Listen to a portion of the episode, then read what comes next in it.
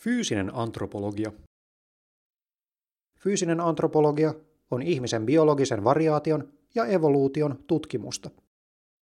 Ihmisen näkyviä ja toisaalta piileviä eroja tutkimalla fyysinen antropologia pyrkii selvittämään ja ymmärtämään, millainen ihminen on lajina, mikä synnyttää näitä eroja saman lajin edustajien välillä ja millaisia nämä kehityskulut ovat olleet. Fyysisen antropologian tieteelliset juuret ulottuvat 1700-luvulle, jolloin Carl von Linné ensimmäisen kerran esitteli tieteellisen taksonomian periaatteet. Tämä kasvien, kivien ja eläinten jaottelu ja luokittelu toimikin pohjana Johann Friedrich Blumenbachin ihmislajin luokittelulle, joka alun perin rakentui ihmisen maantieteelliselle sijoittumiselle. Vuonna 1779 Blumenbach jaotteli ihmisen viiteen eri lajiin fyysisten piirteiden mukaan.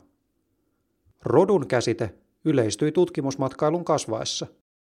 Eurooppalaiset tapasivat ja olivat vuorovaikutuksessa hyvin erinäköisten ja erilaisten ihmisten kanssa. Rotuihin pohjautuva luokittelu sai uusia ulottuvuuksia, kun fyysisiin ominaisuuksiin yhdistyivät ideologiset uskomukset, asenteet ja arvot. Keskittyminen ihmisten välisiin eroavaisuuksiin lisäsi syrjintää ja eriarvoisuutta. Tämä kulminoitui 1800-luvulle tultaessa kansainväliseen keskusteluun orjuudesta sekä Adolf Hitlerin johtaman kansallissosialistisen ideologian rotupuhtausoppiin ja sitä seuranneeseen kansanmurhaan 1940-luvulla. Yhden ihmislajin paremmuutta suhteessa toiseen pyrittiin selittämään ja jopa oikeuttamaan vedoten esimerkiksi pääkallojen kokoeroihin. Kraniometria eli kallon mittaus oli tieteenala, jolla pyrittiin antamaan tieteellinen selitys ihmisten välisille eroille. Näiden ilmiöiden rinnalla fyysinen antropologia on kehittynyt ja laajentunut. Franz Boas keräsi eri kansojen ja ihmisryhmien pääkalloja osoittaakseen, ettei aivojen koolla ollut merkitystä. Hän halusi näyttää, että rotuerotteluteoriat tulisi unohtaa ja sen sijaan keskittyä kulttuurin vaikutukseen. Ympäristön ja kulttuurin vaikutusta ihmisen kehitykseen Boas osoitti vertailemalla monen sukupolven Yhdysvaltoihin muuttaneiden kallon kokoja. Sitten alettiin tutkia muitakin osia ihmisestä, sekä luustoa yleisesti että muita ei-näkyviä piirteitä ja ominaisuuksia. Nykypäivänä fyysinen antropologia keskittyy enenevissä määrin tutkimaan esimerkiksi geeniperimää ja sitä määrääviä tekijöitä sekä ympäristön ja kulttuurin vaikutuksia suhteessa näihin. Näin ollen biologinen antropologia on nykypäivänä osuvampi nimi tälle tutkimussuuntaukselle. Ihmislaji mikroskoopin alla. Biologinen antropologia on lääketieteellisen antropologian lisäksi kaikista antropologian alalajeista ja suuntauksista se, jolla on läheisimmät kytkökset luonnontieteisiin ja sen menetelmiin. Se pohjautuu vahvasti hypoteesi, testaus, teoriaprosessiin, mikä osaltaan selittää, miksi nykyajan biologinen antropologia on erikoistunut tutkimaan geeniperimää ja perinnöllisiä sairauksia.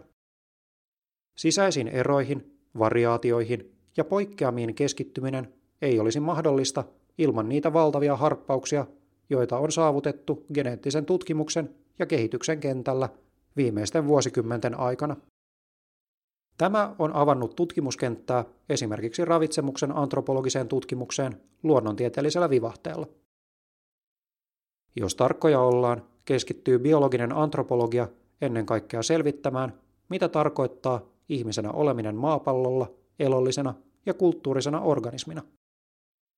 Keskeisimmät kysymykset liittyvät siis ihmislajin olemassaoloon, kehityskulkuun, muutokseen, sopeutumiseen ja variaatioon. Mitä tämä käytännössä tarkoittaa? Jokainen on varmasti joskus kuullut evoluutioteoriasta, jonka mukaan ihmiset polveutuvat apinoista. Fyysisen antropologian edustajat ovat ensimmäisinä korjaamassa, että tämä ei aivan pidä paikkaansa. Oikeastaan ensimmäiset ihmisen esi-isät kehittyivät noin 7 miljoonaa vuotta sitten eläneestä lajista, joka on viimeinen ihmisten ja simpanssien yhteinen esi-isä. Se, mitä fyysinen antropologi painottaa evoluutioteoriassa, on, että teoria selittää lajin biologisen muutoksen ajassa. Tämä teoria on myös pitänyt tähän päivään asti. Ainutlaatuisesta lajista maapallon vaarallisimmaksi lajiksi. Antropologian tutkimussuuntauksena biologinen antropologia ei voi kuitenkaan täysin jättää huomiotta ympäröivää sosiaalista kontekstia, sillä alan tutkimukseen ja tutkimustuloksiin vaikuttaa suuresti ihmisten välisen vuorovaikutuksen ja käyttäytymisen kontekstin ymmärtäminen. Kulttuurilla on kriittinen rooli ihmisen evoluutiossa ja kehittymisessä. Vaikka kulttuuri ei ole geneettisesti ennalta määritelty, ihmisen valmius ja taipumus sisäistää kulttuuria ja toimia sen puitteissa on paljolti biologisten tekijöiden määrittämää. Taipumus kulttuuriin erottaa ihmislajin muista lajeista ja on kenties merkittävin komponentti ihmisen evoluutiohistoriassa. Fyysinen antropologia muodostaakin ainutlaatuisen linkin sosiaali- ja luonnontieteiden välille. Tieteenala näkee kaikki maapallolla elävät lajit yhteydessä toisiinsa eri tavoin, geneettisesti, anatomisesti ja fysiologisesti. Jopa lajien käyttäytymisessä on huomattavissa selkeitä samankaltaisuuksia. Näin ollen on tärkeää ymmärtää ja tuntea ihmisen evoluution historia sekä pohtia, mikä sen vaikutus nykypäivänä on. Erityisesti nyt, kun ihmislaji näyttää vieraantuvan muista lajitovereistaan ja toiminnallaan jopa tuhoaa näitä. Rasismia ja muukalaisvihaa voidaan tutkia, selittää ja kritisoida biologisen antropologian avulla.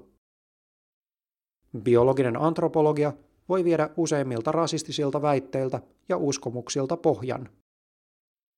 Ihmisen rooli ilmastonmuutoksessa on yksi uusimmista tutkimuskohteista biologisen antropologian kentällä. Tässä pohditaan erityisesti ihmisen kykyä sopeutua alati muuttuvaan ympäristöön ja toisaalta ihmisen kykyä systemaattisesti tuhota omaa elinympäristöään. Sitä ympäristöä, joka aikoinaan mahdollisti ja tuki ihmislajin kehittymistä. Kirjoittaja Valtiotieteiden maisteri Laura Calderon Westö on yksi soveltavan antropologian verkoston perustajista. Opinnoissaan Laura keskittyi sosiaaliseen muistamiseen ja yhteiskunnalliseen uudelleenrakentamiseen sekä poliittisen väkivallan ilmiöön ruohonjuuritasolla. Lauraa kiehtoo kokemuksellisuuden, arjen tarinallistamisen sekä organisaatiotutkimuksen tematiikka. Podcast-lukija Eemin Udström.